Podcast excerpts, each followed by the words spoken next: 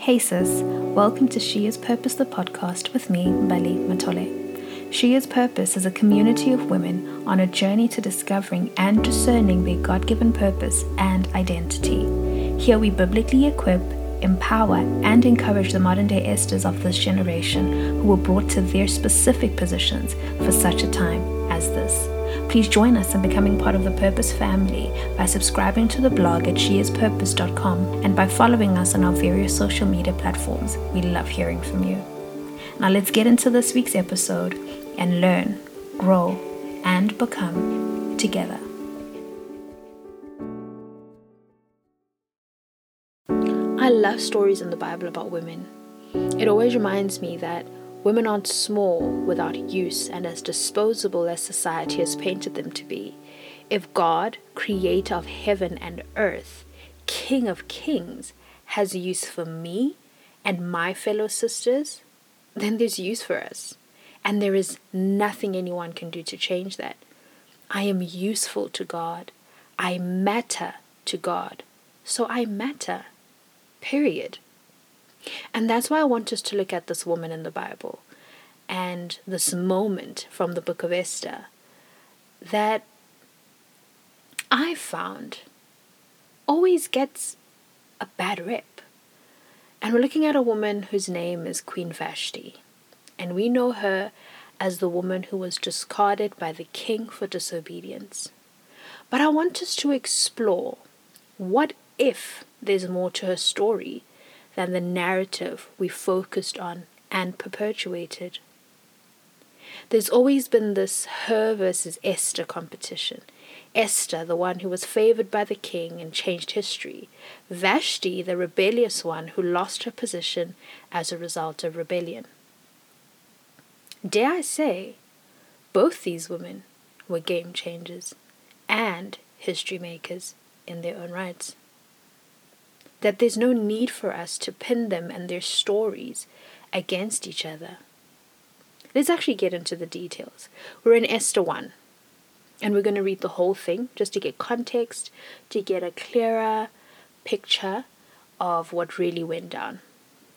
Esther 1, verse 1. Now, just a disclaimer, the names are a little bit,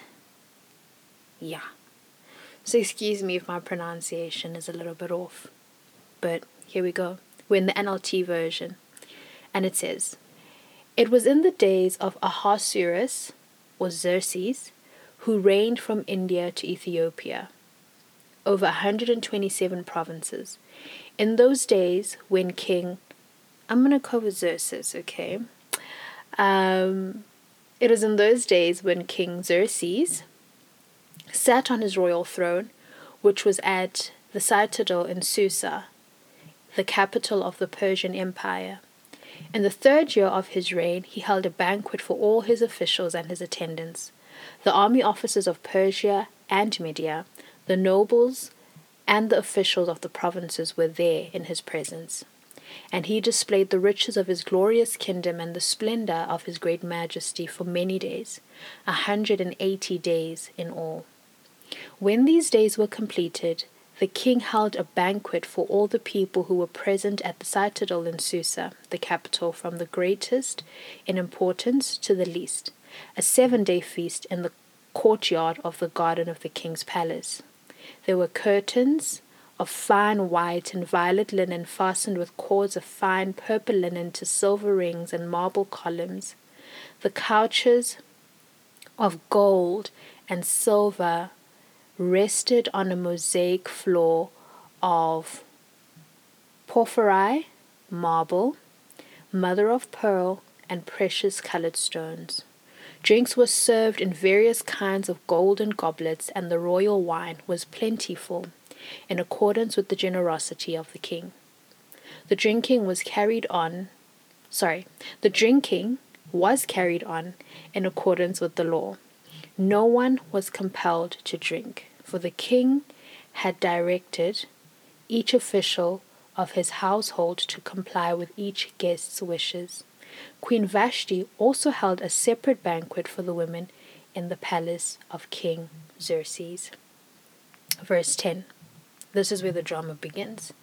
On the seventh day, when the king's heart was joyful with wine and high spirits, he commanded Mahuman, Bista, Harbona, Bigta, Abakta, Zitha, and Karkis, the 7 eunuchs who served in the presence of King Xerxes, to bring Queen Vashti before the king, wearing her royal crown, to display her beauty before the people and the officials, for she was lovely to see. But Queen Vashti refused to come at the king's command, which was delivered to her by the eunuchs. So the king became extremely angry and burned with rage. Then the king spoke to the wise men who understood the times, asking for their advice, for it was the custom of the king to speak before all those who were familiar with the law and legal matters, and who were close to him as advisers. Koshina, Setha, Admata, Tarshish, Meres, Marcina, and Mamucan, the 7 officials of Persia and Media, who had access to the king and were ranked highest in the kingdom. He said, "According to the law, what is to be done with the Queen Vashti, because she did not obey the command of King Xerxes, which was conveyed by the eunuchs?" And Mamucan answered in the presence of the king and the officials, "Vashti the queen has not only wronged the king, but also all the officials, royal representatives, and all the peoples who are in all the provinces of King Xerxes. For the queen's conduct will become known to all women, causing them to look on their husbands with contempt, disrespect, since they will say, 'King Xerxes commanded Queen Vashti to be brought before him, but she did not come.' This very day, the ladies of Persia and Media, who have heard of the queen's refusal, will speak in the same way to all the king's officials, and there will be plenty of contempt and anger. If it pleases the king, let a royal command be issued by him, and let it be written in the laws of the Persians and Medes, so that it cannot be repelled or modified, that Vashti is no longer to come before King Xerxes, and let the king give her royal position to another who is better and more worthy than she." So when the king's great decree is proclaimed throughout his extensive kingdom, all women will give honor to their husbands, from the great to the insignificant. This statement, advice, pleased the king and the officials, and the king did what Mamucan proposed. So he sent letters to all the royal provinces, to each province in its own script, and to each people in their own language, saying that every man should be the master and rule in his own home, and that he should speak in the household in the language of his own people. In verse 9, we see Vashti playing her role, hosting the women. How does she go from this to being rebellious and dethroned? She was in position, doing her part, fulfilling her duties, hosting alongside her husband. Her husband was hosting the men, she was hosting the women, she was doing what she was supposed to be doing. Modeling for her husband's guests naked, which is what theologians say was the reason behind her refusal. They say that she was commanded by the king when he was merry, as a result of wine, essentially intoxicated. He commanded that she comes to show off her beauty, wearing nothing but her crown, and she refused. This very man, who was her husband, who had the responsibility of covering her nakedness, wanted to expose that nakedness, and then had a problem when she refused. Anyway, modeling for her husband's guests naked was not part of her job description. But the one thing that wasn't part of her purpose or role is the thing that got her kicked out. How? Why? Have you ever felt like, I shouldn't be getting into trouble for this. I shouldn't be getting rejected for this. I'm in alignment. I'm doing what I'm supposed to be doing. Why am I being punished for refusing to overextend myself beyond my scope of duty, or even beyond what I can handle right now? Why am I the bad person for saying I can't help you with that right now, or I don't have the money for that right now, it's not within my budget for the month, or I have a lot on my plate at the moment, so I can't take that on? Why? In verse 11 and 12 is where we see the beginning of the trouble unfolding. Let's go back and read it again. It says, to bring Queen Vashti before the king, wearing her royal crown, to display her beauty before the people and the officials, for she was lovely to see. But Queen Vashti refused to come at the king's command, which was delivered to her by the eunuchs. So the king became extremely angry and burned with rage. Here we see Queen Vashti setting a boundary by saying no. And the person who benefited the most from her endless yeses and the absence of no's doesn't take this very well. In fact, we could say he throws his toys out his cot and essentially abuses his power because he didn't get his way. And this is the scripture that's always highlighted with the message or undertone that you don't listen or submit, there will be consequences because rebellious women like Vashti lose their crowns because they don't deserve them. I want to tell you, remind you, encourage you today that boundaries are not rebellion. Boundaries are not rebellion. And that to people who benefited from your absence of boundaries, you will always be deserving of rejection for putting them in place. And that is okay. You have to be okay with that because you can't keep relationships at the cost of you. No relationship other than your relationship with God is worth that price. I hate this notion that Christians, or at least the good Christians, don't have boundaries or shouldn't have boundaries and need to say yes to and be okay with everything. Receiving Jesus and belonging to him isn't cause for abuse and being taken advantage of. My thing is, what would make a wife suddenly refuse her husband's request without reason? Surely she wasn't crazy. She had to have had a reason, but no one wanted to know or bothered to ask, and that's why the narrative is so skewed. I wonder how the story would have played out if someone had asked her, why? I know it was part of God's greater plan to make room for Esther so the lives and the history of a nation could be saved and changed for the better. But I'm still just curious how it would have played out if someone had just asked why. What would they have found? Anyway, this brings me to the lessons we can learn and encouragement we can take from Queen Vashti's story. There's 5 points in all. The first one, they can remove you from the position, but they can't take away your identity. Vashti was a queen, and to this day, we refer to her as Queen Vashti. So removing her from her position didn't change the legacy of her name and its weight. Your legacy is long-lasting. What will be said about you? What will be said about you? Have you stayed true to your identity in Christ? Because an identity founded in him who is eternal will outlive you. And that's what we want. Number 2. There is nothing wrong with boundaries. Boundaries are there to protect you so that you don't operate from a depleted and disgruntled place of coercion where you feel forced to do things.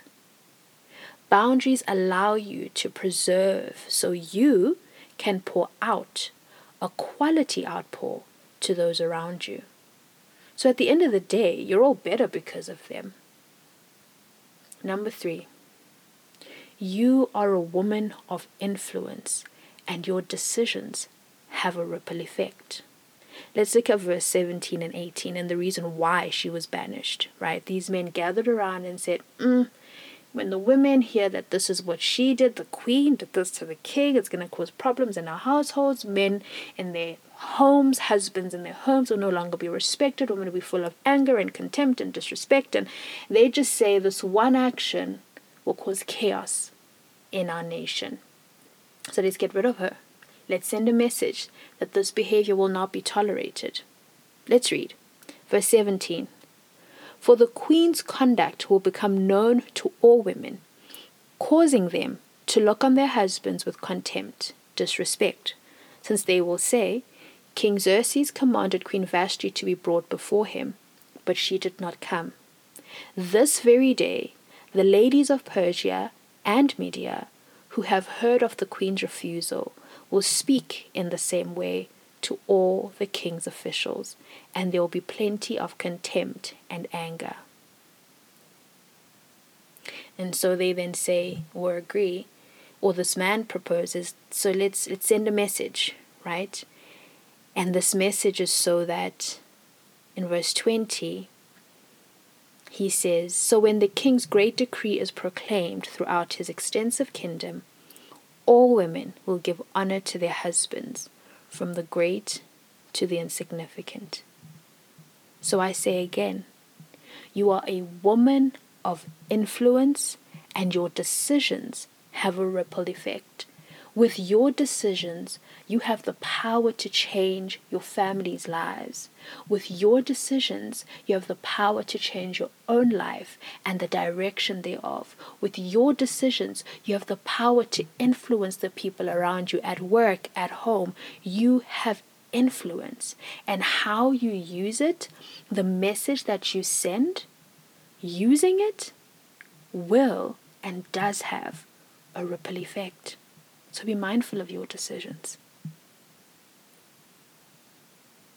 Be mindful of the decisions you make as you walk in the different chapters and seasons of purpose.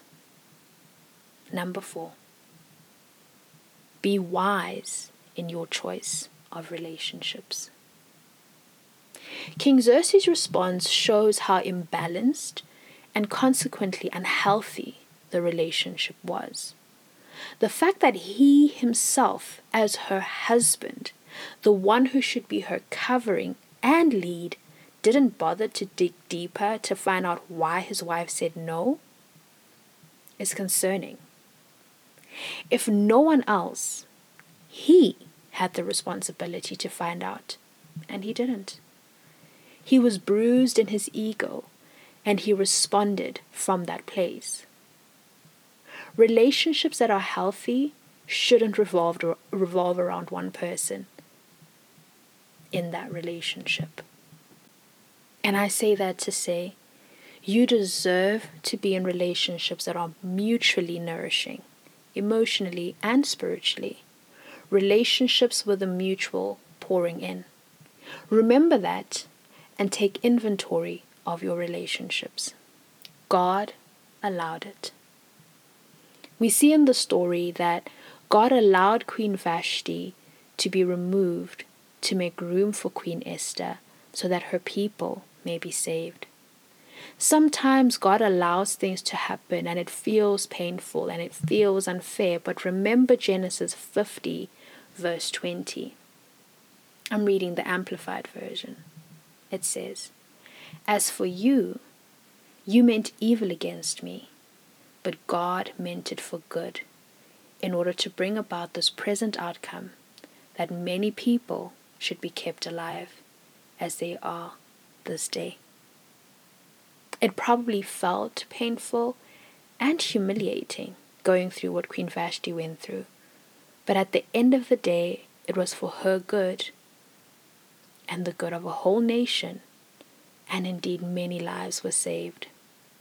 So it's not happening to you because God has forsaken you or doesn't love and care about you. He allowed it for a reason. And sometimes it might take a while to see the why it had to happen, but you will see it eventually. So I want to encourage you today that it wasn't and has never been your fault that they responded with rejection in the place of acceptance and understanding towards you, your needs, and your limits. There is nothing wrong with you, sis. It was all God's plan So what looks and feels like is happening to you is happening for you and others, those assigned to your destiny's path. So remember that in purpose, you will need to have boundaries to run the long run, and you will have to make uncomfortable and maybe even painful decisions, but it's all part of the process. Until next time.